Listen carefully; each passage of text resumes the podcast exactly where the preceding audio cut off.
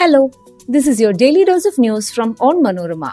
I'm your host, Deepa Soman, and these are the major news stories of the day. We start today with the Kerala High Court's decision to dismiss the state government's plea against the governor's order appointing Dr. Ciza Thomas as the VC in charge of Technological Varsity. Delhi court permits narco analysis of Mehrauli murder accused Aftab Poonawalla. A day after Israeli filmmaker and IFFI jury Nadav Lapid criticized the Kashmir Files film, his country's ambassador denounces the filmmaker. Sanction hit Russia taps India for cars, trains, and aircraft parts. Film Exhibitors United Organization of Kerala bans the James Cameron film Avatar 2 from screening in the state. Let's get into the details. In a huge setback to the state government, the Kerala High Court on Tuesday dismissed the LDF government's plea against the governor's order to appoint Dr. Ciza Thomas as the acting vice chancellor of the APJ Abdul Kalam Technological University. With the court giving its verdict, she can continue in her post till a full time VC is appointed. The bench, headed by Justice Devan Ramachandran, delivered the verdict. Delivering the verdict, the court said there was merit in the government's plea but observed that the petition was an unprecedented move. The court said that governor, who is also the chancellor of the university, should function as per the rules of the University Grants Commission. It also observed that the chancellor's orders are not from the capacity of the governor. Earlier, the court observed orally that whatever was happening was unfortunate and said it was difficult to recover the reputation once it is lost.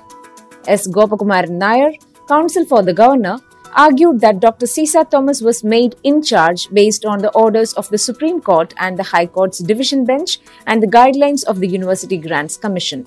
Meanwhile, K. Gopalakrishna Kurup, counsel for the government, countered the defense by saying there was no constraint against challenging unlawful actions by the Chancellor.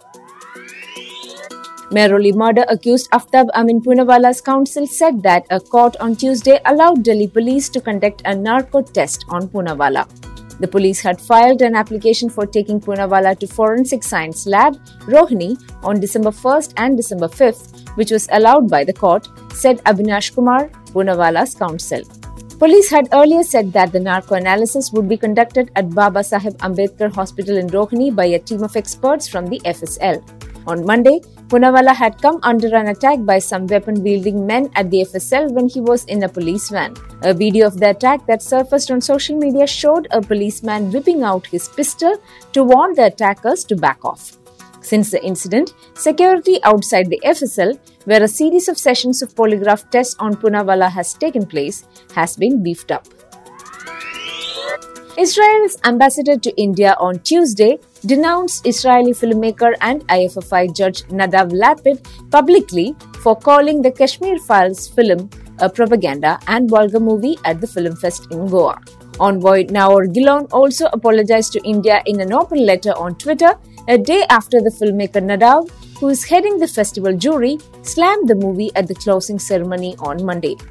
Directed by Vivek Agnihotri, the movie revolves around the exodus and killing of Kashmiri Pandits from the Kashmir Valley in 1990.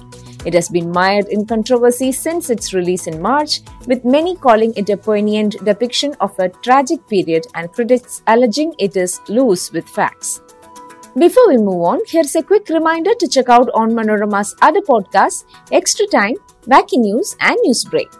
Extra Time is all about what's happening in the world of football, your favorite players, and more. Wacky News is a collection of the weirdest and strangest news from across the globe, and Newsbreak is a clutter free explainer of the major news story of the week. The programs are available on all podcast platforms. Now, back to Daily News Dose. Moscow has sent India a list of more than 500 products for potential delivery, including parts of cars, aircraft, and trains, four sources familiar with the matter said, as sanctions squeeze Russia's ability to keep vital industries running. The list is provisional and it is unclear how many of the items will eventually be exported and in what quantity, but an Indian government source said the request was unusual in its scope. India is keen to boost trade in this way, said the source, as it tries to narrow a ballooning trade deficit with Russia. Some companies have expressed concern, however, about potentially falling fall of Western sanctions. An industry source in Moscow, who declined to be named because of the sensitivity of the issue, said Russia's Ministry of Industry and Trade asked large companies to supply lists of raw materials and equipment they needed. The source added that further discussion would be needed to agree on specifications and volumes that the outreach was not limited to India.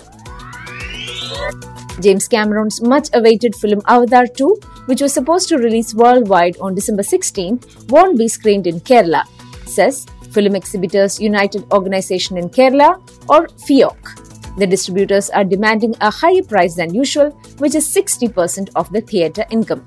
However, the theatre owners have maintained that they can't give more than 55%, which is the usual rate. The 2009 film Avatar was a hit worldwide and won many Academy Awards as well. That brings us to the end of this episode. Follow onmanorama.com for detailed updates on the latest news and be sure to come back tomorrow. As always, thanks for listening to Daily News Dose.